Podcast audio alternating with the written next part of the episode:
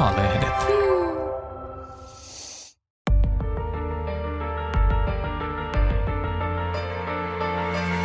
Eeva. Roolien takana. Luku kuusi. Ja he eivät eläneet onnellisina elämänsä loppuun saakka.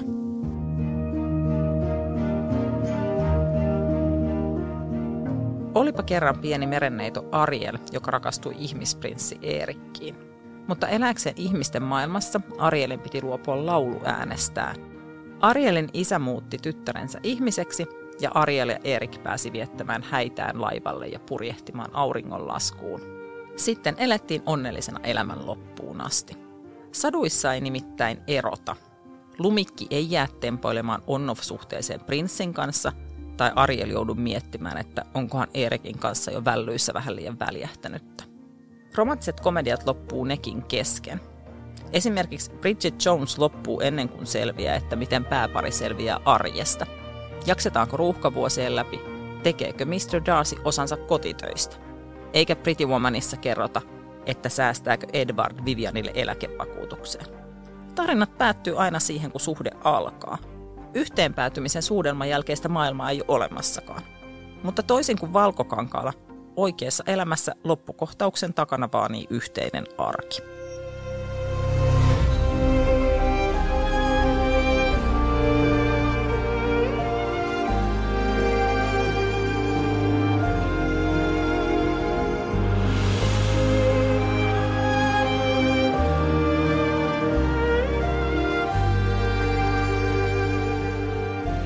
Tämä on Suuri rakkaushuijaus podcast.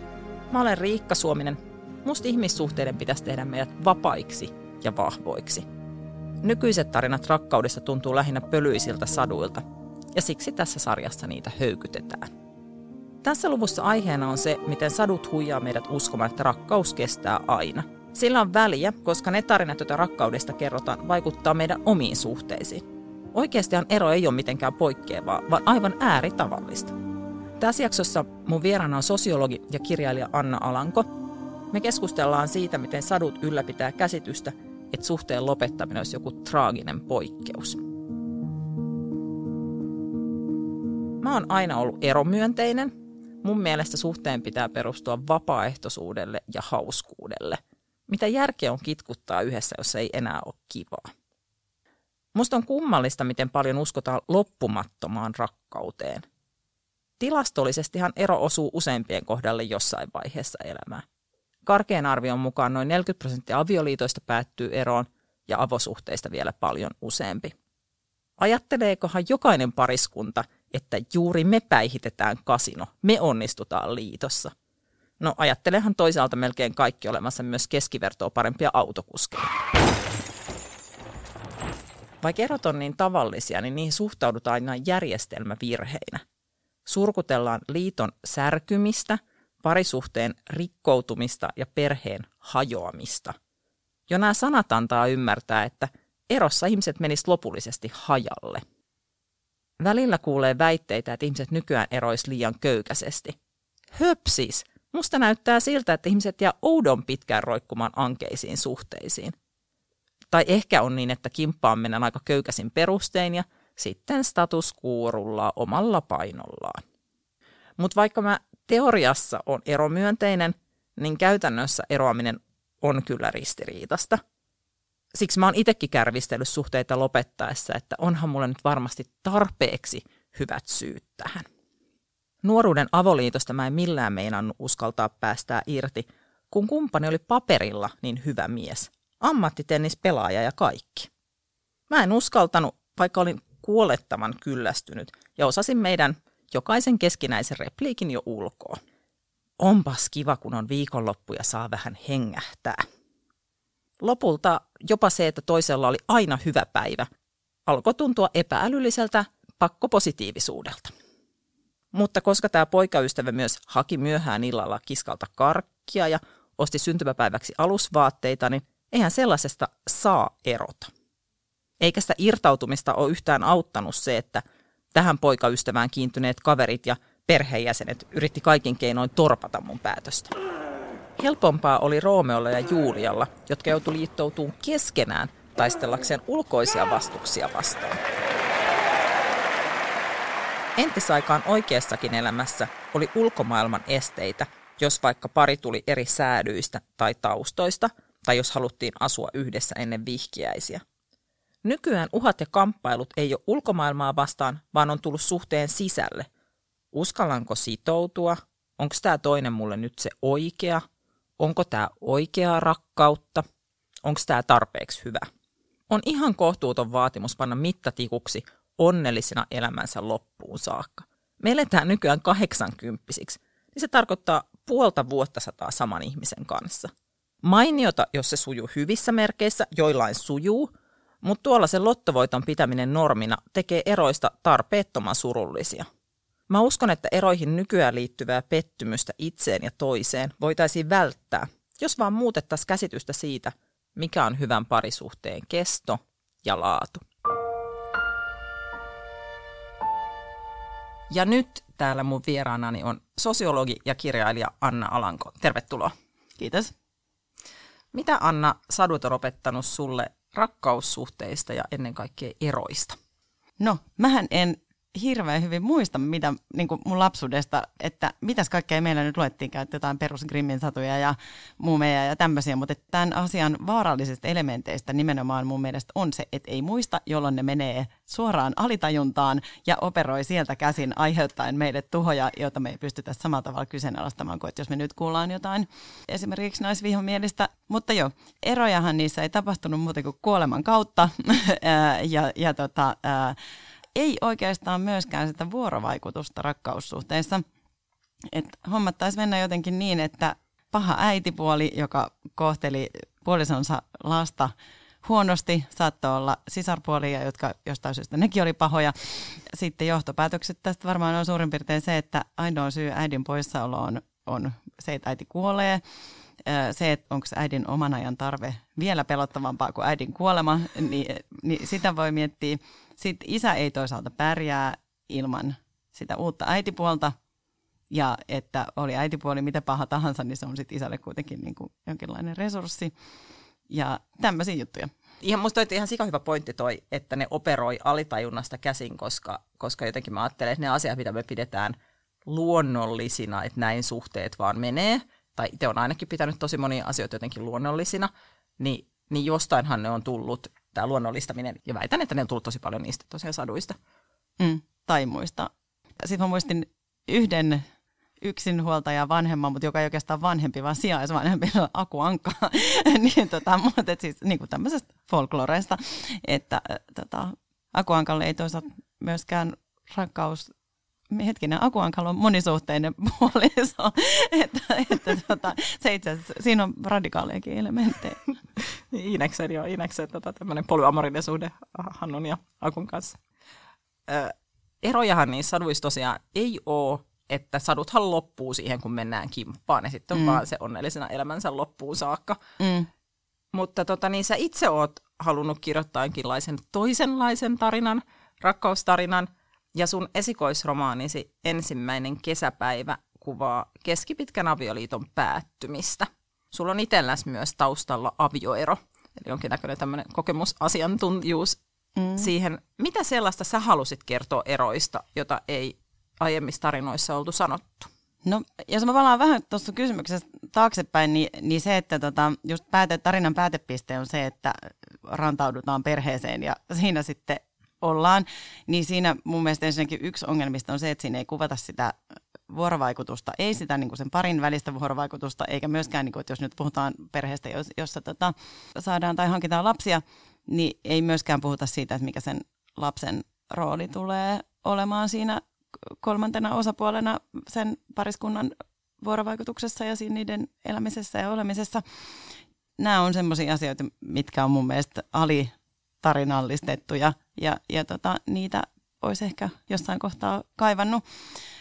Siinä mun esikoisromaanissa, niin se mitä mä halusin siinä äh, tuoda esille on se, että miten, miten monimutkaista se eroaminen on, että toisaalta sille ei ole mitään alkupistettä, että ensin niillä menee vähän huonosti, että niitä elementtejä, jotka johtaa siihen, että se niinku tietyllä tavalla sen niin kuin ainakin päähenkilön mielessä vakana näyttäytyvä perhe, niin se alkaa niin kuin elementti kerrallaan purkautua.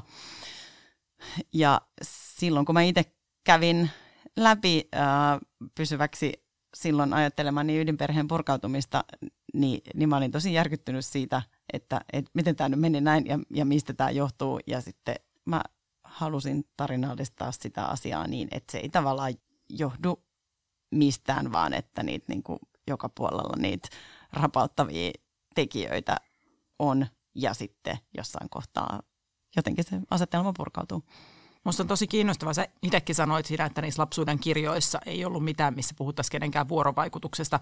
Että tavallaan, että ei ole mitään niin kuin, tietoa, millaista ihmisillä on keskenään. Että se, että toinen on tota niin, prinssi hevosella ja toinen on pitkätukkainen tota niin, prinsessanainen, niin se, niin kuin, se on riittävä syy solmia se suhde.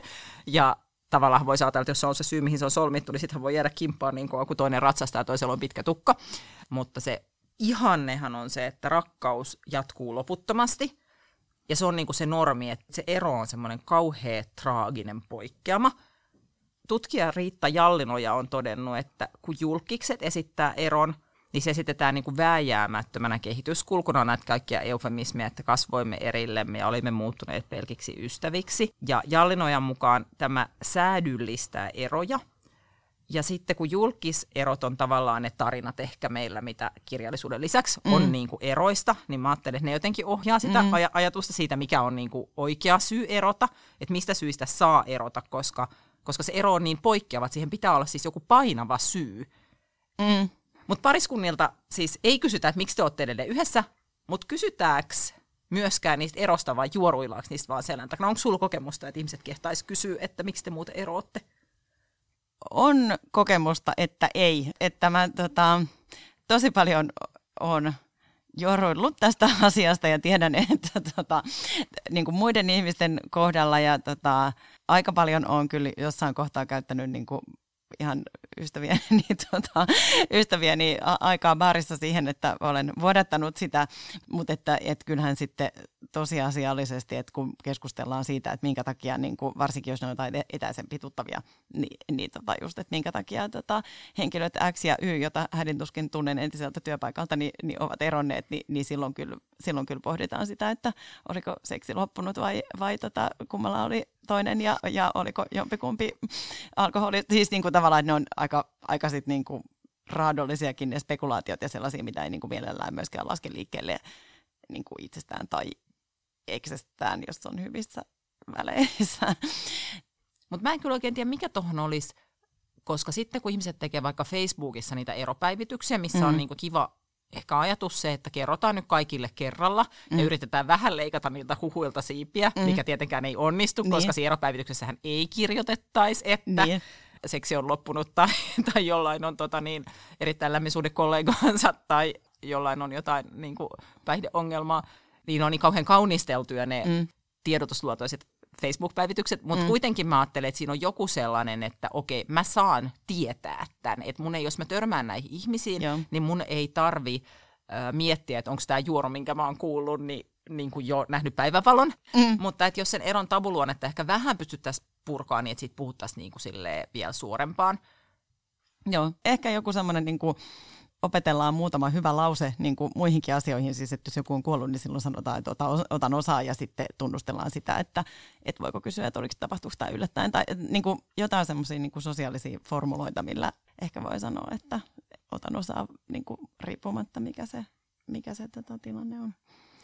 Voiko tähän liittyä se, että vaikka nykyään virallisesti erot hyväksytään, siis kirkko hyväksyy erot, mm, mm. avioeron saa ilman, että pitää osoittaa siihen mitään syytä. Joo, jo. Ja mä ajattelen, se hyväksytään sosiaalisesti vaikkapa niin, että presidentin Linnan itsenäispäivän juhliin saa Joo. mennä eronneena ja uuden siippansa kanssa tai uuden avopuolisonsa kanssa tai, mm. tai tällä tavalla, että siinä ei ole semmoista niin kuin virallistakaan stigmaa tai mitään sellaista.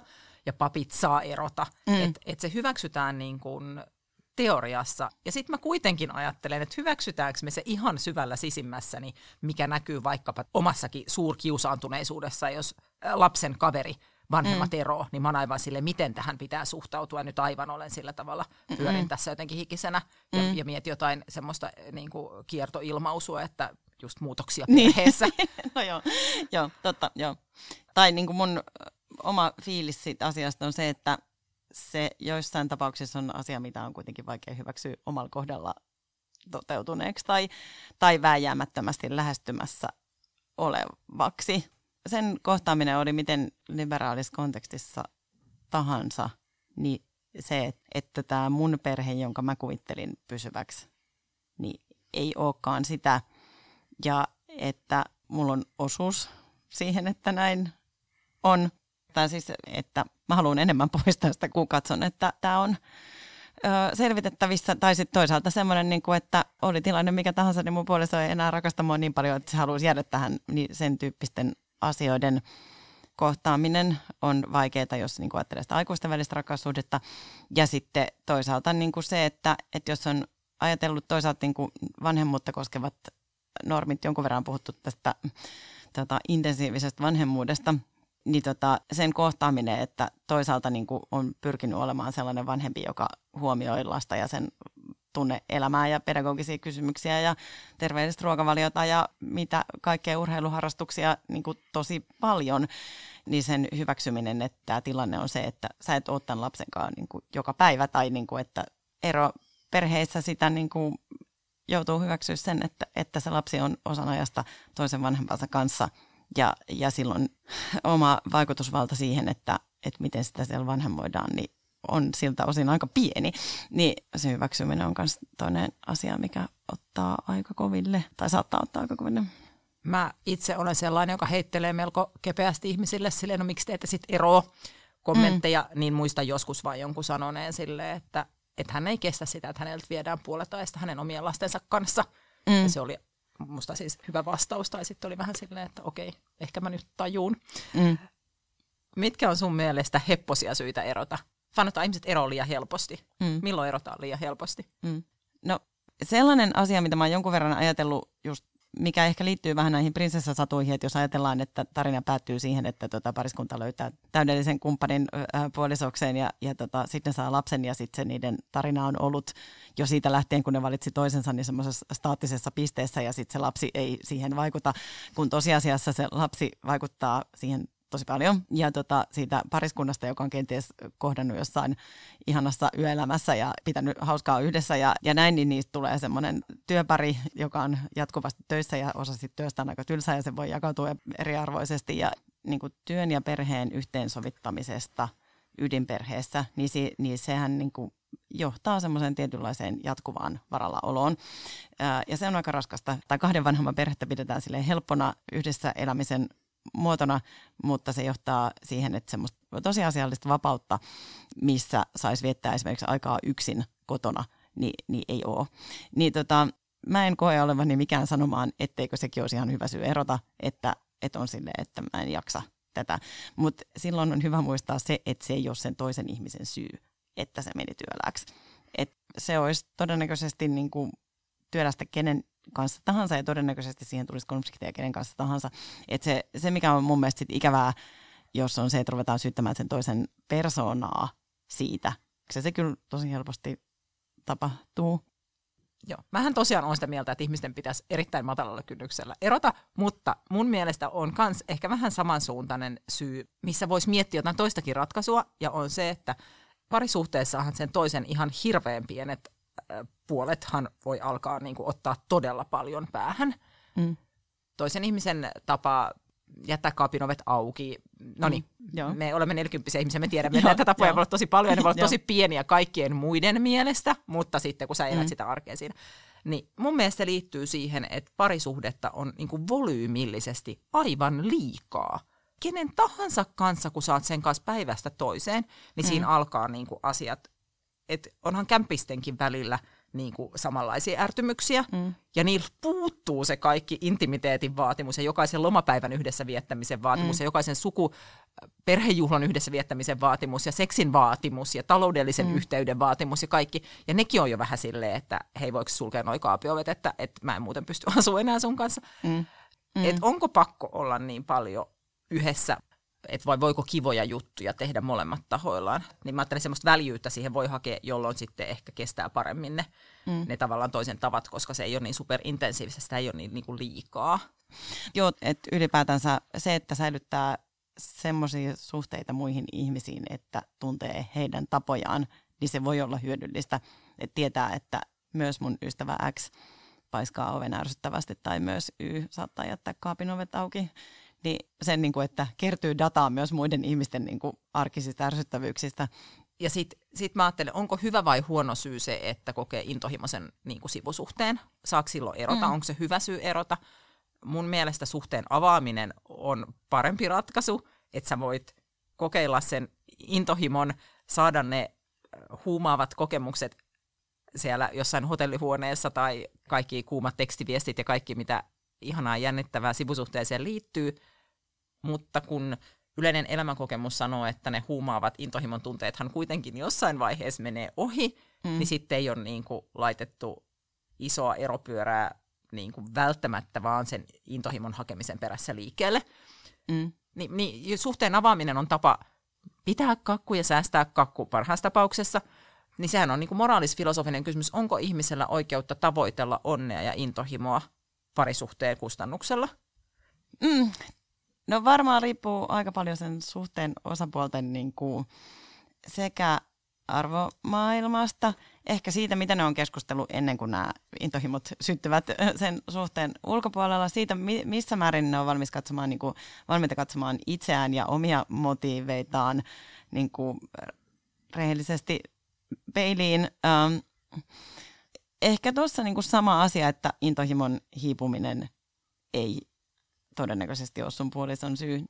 Mutta sitten mä ajattelen, että siihen liittyy siihen, miksi ero on, niinku, että siinä suljetaan ovi ja, ja jätetään hyvästi sille yhdessä rakennetulle todellisuudelle ja tarinalle ja romanttinen ero on hirveän voimakas yksi tai nolla että joko ollaan kimpassa tai erotaan, ja se ero on niin kuin todella semmoinen niin kuin iso, jotenkin veitsellä leikattu asia.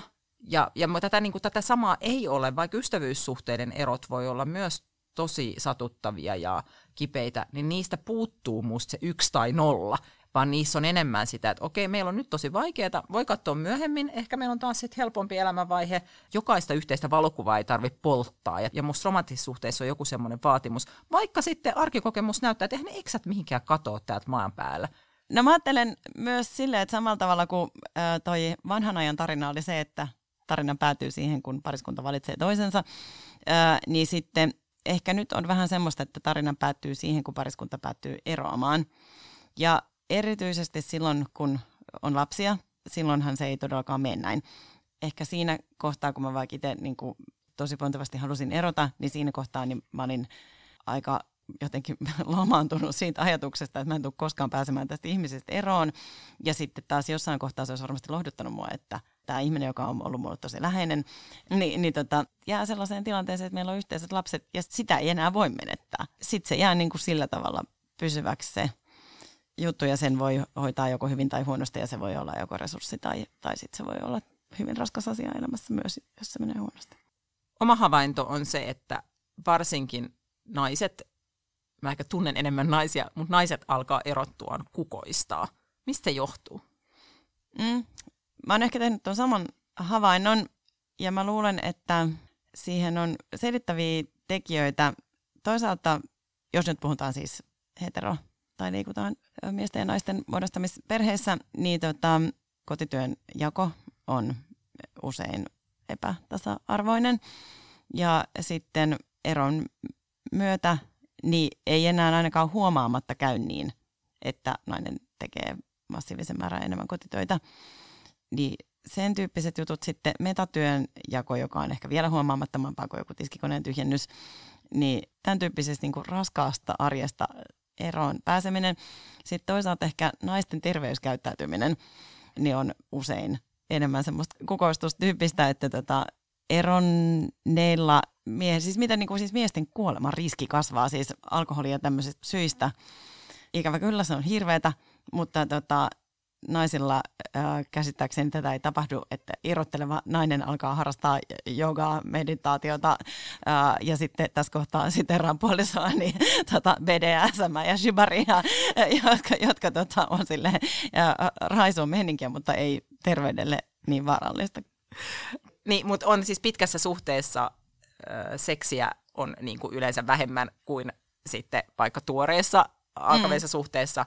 Ja, ja voihan sitten, niin kuin mä ajattelen, niin kuin jos sä aloitat villin deittailun sen jälkeen, mm. kun sä oot ollut vuosia pitkässä suhteessa, niin onhan mm. siellä tarjolla siis sellaista niin kuin liehittelyä ja imartelua ja, ja kuumaa tekstiviestittelyä ja mahdollisesti tota, niin, seksiä, mitä mm. ei ole ehkä kokenut 15-20 vuoteen, mm. niin ketäpä se ei piristäisi.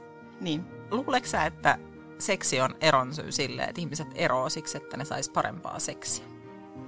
No, kyllä mä luulen, että se voi joissain tapauksissa kyllä olla.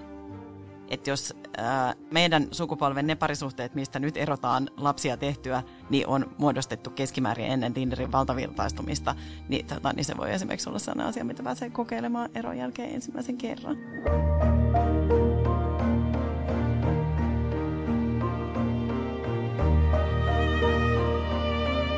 Kuulostaa siltä, että parisuhteissa kannattaisi aina valmistautua ihan aktiivisesti siihen, että myös ero on mahdollinen. Se vaatii eron mahdollisuuden katsomista silmästä silmään ja asiasta myös kumppanin kanssa puhumista. Haastattelun loputtua Anna antoi vielä hyvän neuvon. Sen, että eroamiseen liittyvät asiat kannattaa sopia hyvän sään aikana, siis silloin kun ei todellakaan olla vielä eroamassa – Mulla oli jo ennestään itselläni avioehto mun oman puolison kanssa, mutta Annan neuvon jälkeen me päätettiin sopia myös mahdollisen eron asumisratkaisuista ja lapsenhoidosta. Itse se E-sanan puheeksi ottaminen ei ollut musta vaikeaa, mutta sitten on ollut kyllä musta aika kiinnostavaa, että vaikka siitä periaatteessa sovittiin, niin se käytännössä sopiminen on vaan lykkääntynyt ja lykkääntynyt. Niin mä mietin, että onko se joku semmoinen alitajunnan tapa tehdä vastarintaa koska jostain syystä myös aika monilla tutuilla, joilla on periaattepäätös, että pitäisi tehdä avioehto, niin sitä ei saada käytännössä sitten kuitenkaan tehty. Mutta koska erot on lähinnä melko luonnollinen päätös suhteille, niin musta paukut kannattaa laittaa niiden voivottelusta ja välttelystä hyvien erojen tukemiseen. Ihmiset jo tahoillaan keksii tosi fiksuja käytäntöjä, esimerkiksi vaikka, että aikuiset vaihtelee kotia ja lapset jää asumaan yhteen paikkaan. Lapsiperheiden eroissa jeesais, jos lapsella voisi olla virallisesti kaksi kotiosoitetta ja molemmista oikeus esimerkiksi koulukyyteihin. Muutenkin lainsäädäntö voisi muuttaa suhtautumistaan eroihin. Suomessahan yhä ihmiset tuomitaan eroon.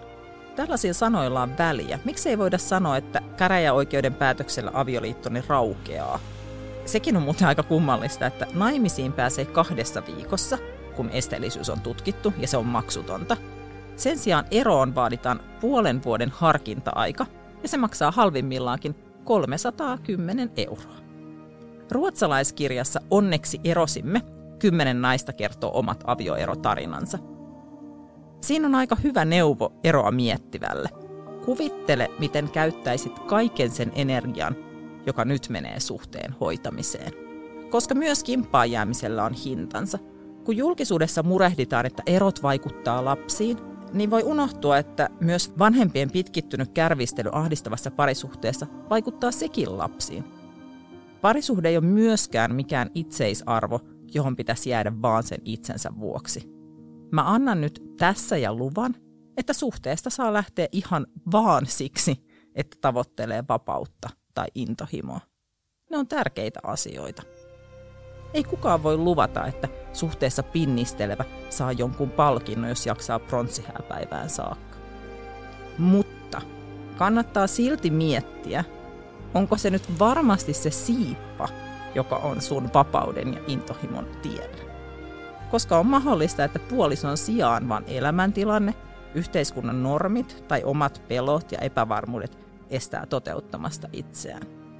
Siinä tapauksessa eroaminen ei ole ratkaisu, vaan vapautta ja intohimoa pitää tavoitella muilla keinoin. Ja toisaalta, jos suhde on väljähtynyt, mutta mukiin menevä, niin on täysin ok jäädä siihen vaikka vaan sen takia, että tykkää perheen yhteisestä kodista.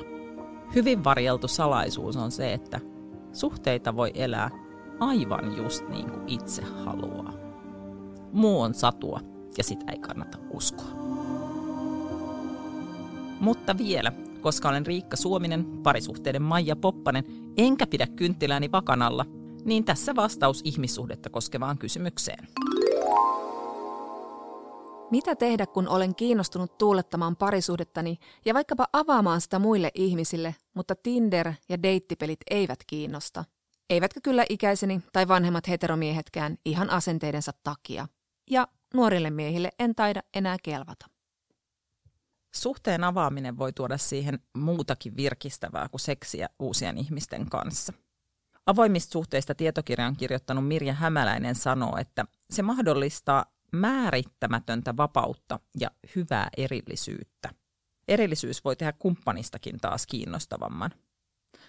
Monet avoimessa suhteessa elävät fiilistelee sitä, että suhteessa riittää juteltavaa ja kumppanilla on aidosti uusia kuulumisia kerrottavana, kun nähdään. Ja kysyjä voi kyllä myös hämmästyä sitä, miten paljon nuoria miehiä kiinnostaa seksi aikuisten naisten kanssa. Mirja Hämäläisen mukaan pojasta on polvi parantunut siinäkin mielessä, että esimerkiksi milleniaalimiehet on usein aika hyviä tunteiden kanssa. Toisaalta Hämäläinen muistuttaa, että mikään hopealuoti avaaminen ei ole, vaan se voi tietty tuoda mukanaan myös epävarmuutta, mahdollisuuksia pettymyksiin ja menettämisen pelkoa. Mä itse elän avoimessa suhteessa ja musta on mainiota sen tarjoama väljyys. Parhaimmillaan suhdemuodon muutos auttaa tarkastelemaan rajoittavia pitäisi-sääntöjä ja elää muutenkin oman näköistä elämää. Sillä omalla ajalla voi tehdä ihan mitä vaan – ja on hyvin mahdollista, että tämä nimimerkki haluaa käyttää sen liikkumatilan ihan muuhun kuin Tinder-jamppoihin. Esimerkiksi omaan tilaan, lepoon tai vaikka taideprogiksiin. Avaaminen voi silti kannattaa, ja kerran kolmessa vuodessa kohdalle osuu joku, jonka kanssa haluaa muhinoida, kunnes sitten taas palaa akvarellimaalauksen pariin. Moderneihin parisuhteisiin kuuluu lause, yksi ihminen ei voi tarjota kaikkea.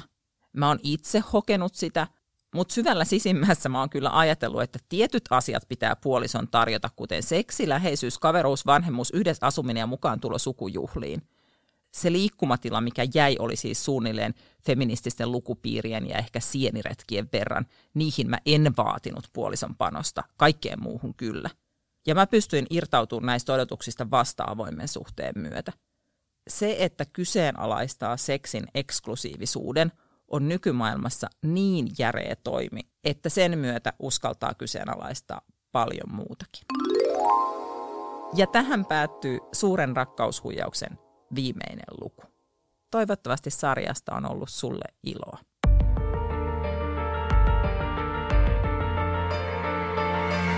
Eeva. Roolien takana.